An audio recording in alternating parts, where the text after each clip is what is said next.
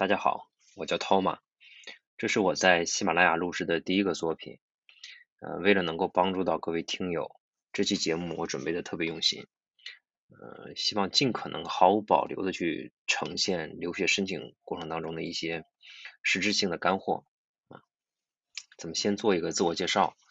呃，我是二零一零年进入留学行业，然后在二零一五年创建了自己的留学工作室，名字叫出发留学。呃，经常泡知乎的这个这个朋友们可能会听过我们这工作室的名字。呃，我本人呢，除了从事工作室管理之外，本身其实我也负责留学申请的文案工作。所以这个账号分享的所有的内容，我均由自己亲自参与过，也是我们工作室的原创。所以各位听友，如果说在听完我们这个节目有任何的疑惑，可以留言或者私信我们。咱们言归正传啊，这期讲一下留学申请过程当中啊的一个文书啊，叫推荐信。我最近是看到不少文章教这种准留学生如何去带着推荐人去写推荐信，啊，也收到很多这个学生啊在知乎上的留言咨询这个推荐信应该如何写，所以为了统一解答这类问题啊，我做了这期节目，希望能够帮助到有需要的人啊，当然每个人。对于这个呃文章写作上这个写法和理解不同，在这里我只分享我个人的一些一些心得啊，希望对你们有帮助吧。推荐信的这个撰写，其实正常情况下是应该由推荐人本人来写的，但是呃国内的一些现实情况，推荐人大部分是他没那么多时间帮每一个学生要出国的学生去写这种推荐信。所以比较常见就是老师会让学生你自己去写吧，你写个初稿，然后我看一下，我觉得没问题了，以这个内容啊为为准，然后学生在递交申请之后，推荐人的这个邮箱会收到呃目标学校哦这个系统自动发来的一个邀请推荐人上传推荐信的这么一个邮件，里面是有相关链接的。然后推荐人通常会把链接发给学生，说你自己操作吧，啊，学生就用电脑把推荐信上传上去，提交，然后这就完成了推荐信上传这么一个这么一个流程吧，啊，那么在这个这期节目主要讲的内容是推荐信具体应该如何去写这个内容，哪些需要注意的，真的要面面俱到吗？我们主要按照推荐信的样式、内容和提交三部分来讲。嗯，我们这个 Go Far 出发留学这个团队认为，推荐信部分其实在这个权重方面，样式是要大于内容的。样式指的是推荐信的形式，比如说格式啊、排版的方式，嗯，包括名头纸的样式，这指的是它它的呃非内容之外的啊，这方面恰恰是最重要的。而在内容方面，其实。很多学生和包括家长对于这点的理解其实有一点偏颇的啊，不是呃不是说内容不重要，而是说内容重要的一个前提是你样式必须要符合目标学校的要求。样式包括哪些呢？比如说呃推荐人，你教授也好，呃导师也好啊，包括这个你的上级上级呃经理也好。给你写推荐信，首先推荐人的信息当中有一个非常重要的，就是邮箱的地址，email 地址啊，就是官官方的一个邮箱的地址是绝大部分学校要求的，而且对于唉美国、加拿大甚至英国一些学校，甚至是强制性要求啊，推荐人必须提供的呃 email 地址是官方的 email，就官方的域名，比如说张三 at 后面是。cctv.com 这种的啊，包括我们像 gofar.top 这种是官方的域名邮箱，而嗯，我们很多包括学生 DIY 过程当中，我 跟我们咨询的，他的推荐人的这个邮箱地址是就是幺六三的。当然，这在现实过程当中，很多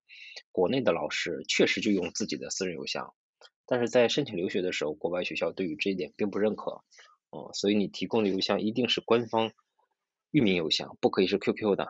新浪的、网易的，这都是不可以的啊。即使有一些学校它没有强制，但是你提供这种免费的邮箱，在推荐方面，我觉得推荐力度上是有有影响的啊，因为官方域名邮箱是最直接有效去证明推荐你的这个人，他就是这个机构里的工作人员，因为不是这个机构里工作人员，你不可能有官方的域名邮箱啊，所以这一点一定是非常非常重要的。第一点，第二点呢是必须要用官方的信纸，比如说什么叫官方信纸？名头纸啊，名头纸比较常见，就是一个 A4 纸样式，嗯。最上半部分是由公司的名称或者说学校的名称，然后一个分隔线，下面是空白，让你写推荐信的部分啊，这是比较常见的。还有一种呢是暗文纸，就是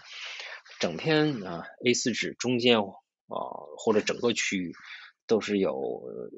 你学校的 logo 或者说公司的 logo 或者有这种带标识的这种暗纹啊，这是也是一种。呃，比较常见吧，部分学校都是这个样子，包括啊，大连理工、大连海事好像有类似这样的这个图纸啊。第三点，签字部分，推荐人落款签字的地方啊，第一一定要是手写的啊，手写的，你可以签中文，也可以签英文。如果说你居住强迫症的话，你可以中英文一起签，这都没有关系。同时必须要署上日期啊，而且这个日期我们建议是在。写推荐信信那个日期到你递交的日期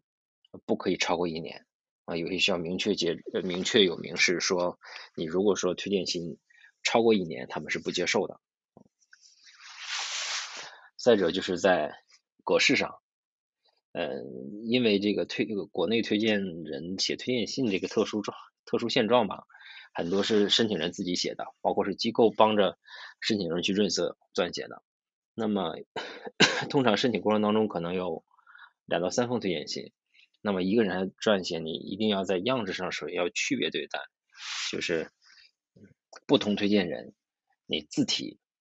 尽可能要区别一下，字号的大小，包括行距，甚至你落款的位置，不一定都要在下面，其实也可以在上面，就区别去对待一下啊。再者就是，嗯。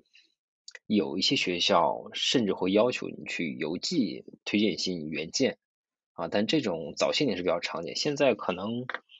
呃牛津和 LSE 可能在录取后抽查性质去让推荐人去邮寄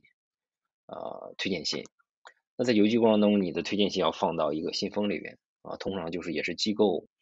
啊官方的信封，有学校的校徽或者名呃名字。有公司的名字啊，如果实在没有的情况下，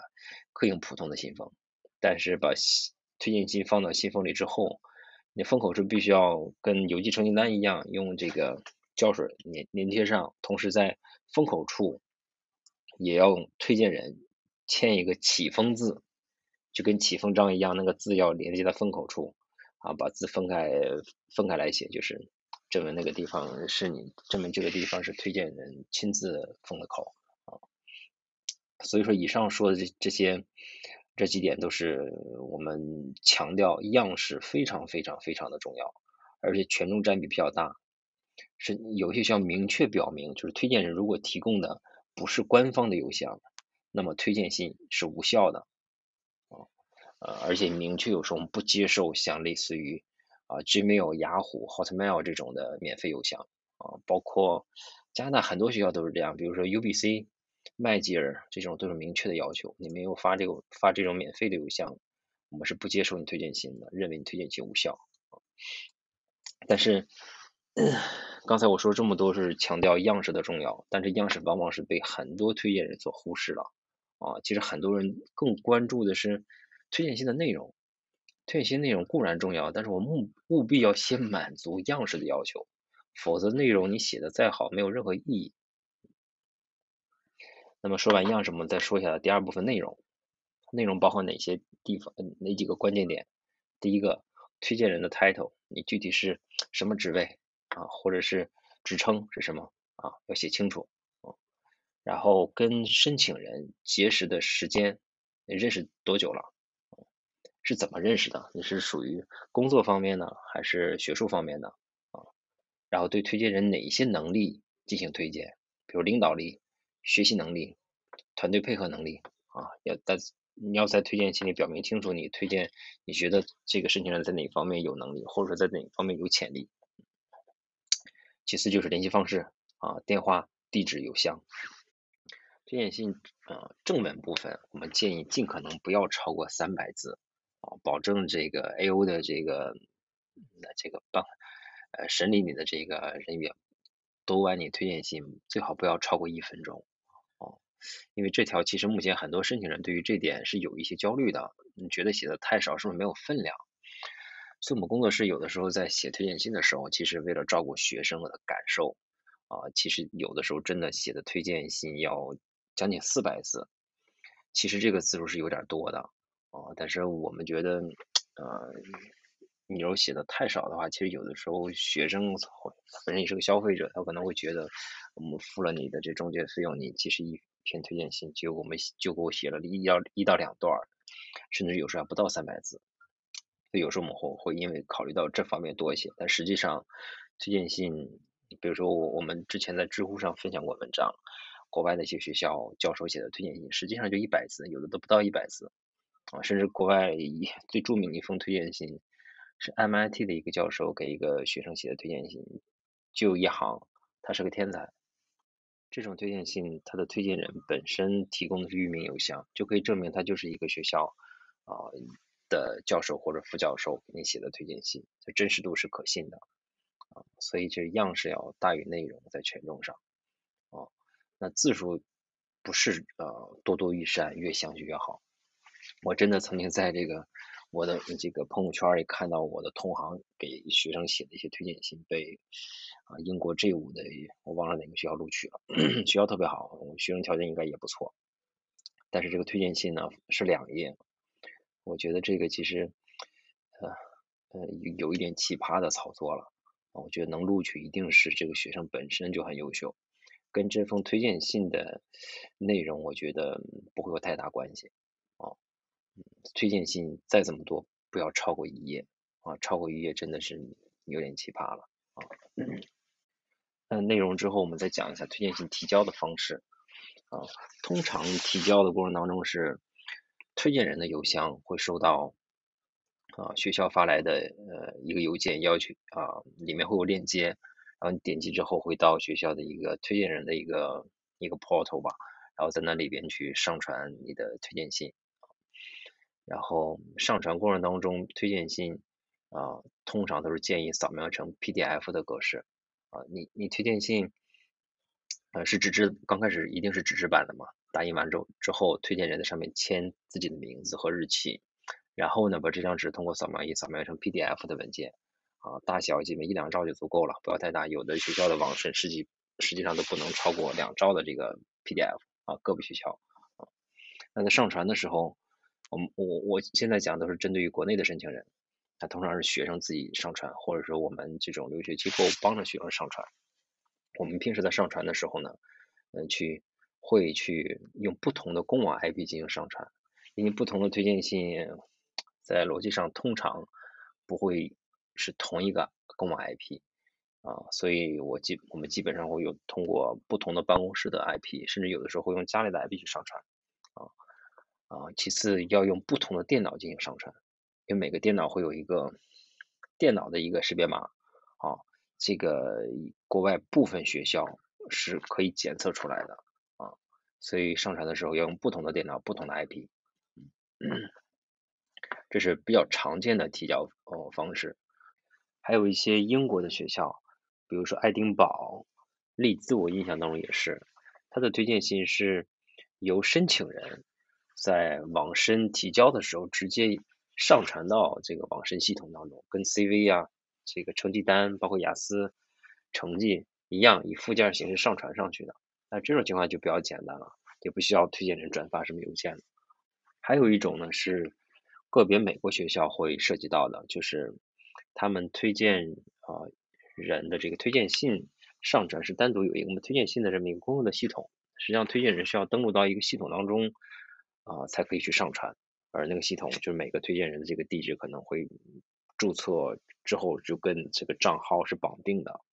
所以有的时候，比如说申研申研究生的一些申请人，他当让他的国内老师帮他去呃操作推荐信的时候，老师突然间操作不了，为什么是？那老师可能几年前、去年或大前年帮着别的学长学姐操作过，那个时候可能帮着他们注册了一个这老师自己的这么一个推荐系统的 ID，一年之后就忘记了。那个时候可能我们也遇到过，要让老师去找回那个密码，登录到他自己的那个系统进行操作，啊，也是进行附件形式的上传。以上就是几种比较常见的推荐信提交的方式。那这期节目啊，基本上就讲到这里了。下一期我会做呃一期关于推荐人应该如何去选择。包括个别申请人是海本啊，他的推荐人可能是国外的教授，那么如何去向呃教授去要推荐信，如何去写这种 request 的邮件，应该注意哪些方面，我会单独再做一期。然后呃希望大家能够持续关注我的这个账号，然后我们在知乎上也很容易能够搜到我们工作室，叫出发留学。感谢大家收听这期节目，祝大家生活愉快，再见。